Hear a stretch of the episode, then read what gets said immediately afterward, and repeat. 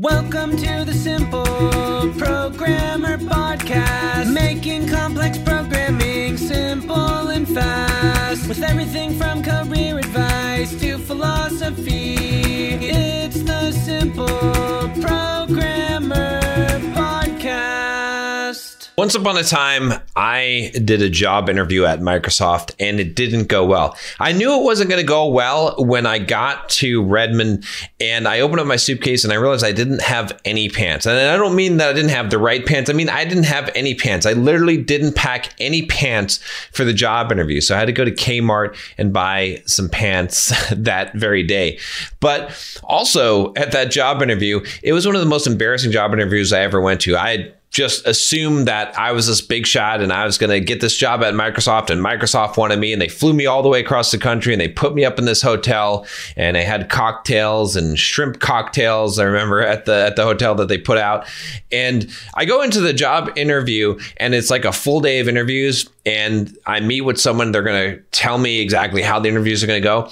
And I remember that they said that you're going to have you know four interviews and you're gonna have lunch and then afterwards you're gonna have these other interviews and there's like a full day of interviewing. And so i go into the first interview and i completely bomb it. I'm supposed to write something on the whiteboard. I don't know the answer to the question what win32 interfaces are what api is. I can't answer basically any question about anything he's asking. He just feels bad for me the whole time. I, he tries to give me some simple problems, which I can't solve on the whiteboard. And that was a complete bomb. Then the second interview, same thing happens. Embarrassing, not being able to answer questions. I was super nervous, completely bombed the thing. Finally, I get up to like a personality interview and I did okay there. I went to lunch. And after lunch, I remember the coordinator, she tells me, actually, we're not going to continue the interview. We're going to just send you home on this bus. So I'm telling you this story because I don't want you to have this kind of embarrassing situation. It was extremely embarrassing to me. I eventually did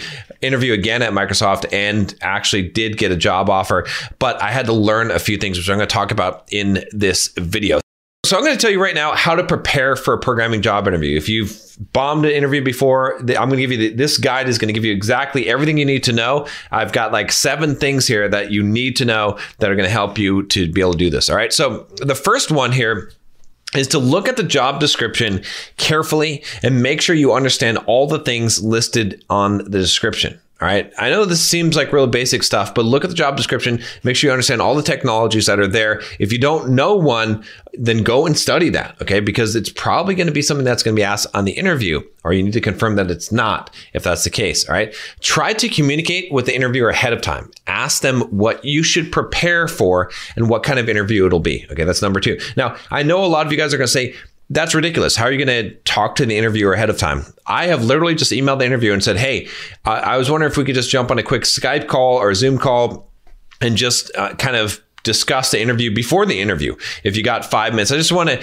you know gather some notes just want to make sure that i'm i'm you know preparing the right things for you so that i can come into the interview prepared surprisingly, you would think that people would be like, oh, no, that's cheating. No, a lot of people will just jump on the call with you. Or you can talk to the HR person and ask them, okay, what is the interview like? What, what should I prepare for? What's the format of the interview? They'll give you a lot of this information. Sometimes they might say no, but you might as well ask. I've had a lot of times where I've done it and a lot of my coaching clients have done it and they give you all the information you need to know. It's like studying for the SAT, but having the SAT prep course, you're going to get a much better score. Same thing can happen with the interviews. Trust me on this one. This one most people don't do. All right. Search for top whatever your technology is, interview questions on Google. Again, another basic thing, but guess what happens when most people give interviews? Because I've done interviews before. I don't know if you have. You search for top questions, and that's how you come up with it. So they're probably Googling the same thing you are. And if you go through that list, you need to make sure that you can answer each one of those questions and make sure you know why the answer is what it is. Okay, really, really important, really basic, but really important. If you do this, uh, you're, you're going to you're going to do much better on the interview. Okay. Very important that you go through all these. By the way, if you're liking this video, click the like button. Uh, it would really help me with the YouTube algorithm. Okay. Next one if there is a coding part of the interview. What's up, guys? John Sonmez here from SimpleProgrammer.com, and I want to tell you about my free blogging course that you can sign up for at SimpleProgrammer.com forward slash pblog. Now, this free blogging course is going to tell you how to create a blog to boost your career. It's something that you definitely don't want to miss. Thousands of developers have already gone through the course, the free course that you're going to get by email, and have learned how to create a blog to boost their career, to make more money, and even to grow their own side business. It's something that every single developer should do, especially if you're a web developer. You should have your own blog. I'm going to show you exactly how to do it, how to be successful, how to get traffic, everything that you need to know about creating a blog and even making money from it. Just go to simpleprogrammer.com forward slash pblog to sign up now. Once again, it's simpleprogrammer.com forward slash pblog. Okay, which a lot of ones are today. Practice at LeetCode or buy the book Cracking the Coding Interview, okay, by uh, Gail Chapman. All right, it's a really good book, okay? Uh, or Gail, I forgot her name now, but it, it's Gail. Okay, go go buy that book and practice. There's a couple of other resources you can use, but LeetCode is is a really good one. Um, and then I actually have something for you. I've got a whole interview, uh, basically toolkit, a digital toolkit for preparing for uh, an, an interview.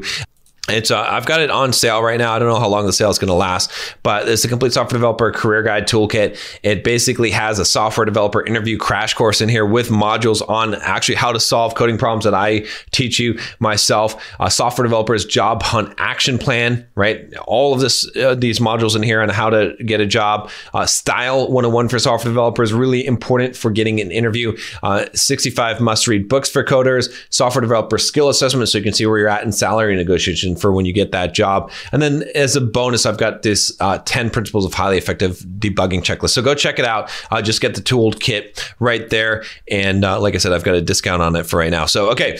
Anyway, back to the video here. Let's, let's talk about the next thing here. Okay. We talked about looking at the job description, trying to communicate with the interviewer ahead of time to ask them what's going to be an interview, searching for the top technology. And then if there's a coding part, you know, obviously studying for the coding part and the next one is to dress two levels above the work environment. Okay. A lot of people don't follow this. And a lot of times you'll go to an interview and they'll say, Hey, you know, you, it's casual. You don't have to wear, you can just wear shorts or whatever. Do not, do not. Okay. If they are wearing business attire, like let's say dress pants or let's, okay, then what you need to wear is a suit. Okay.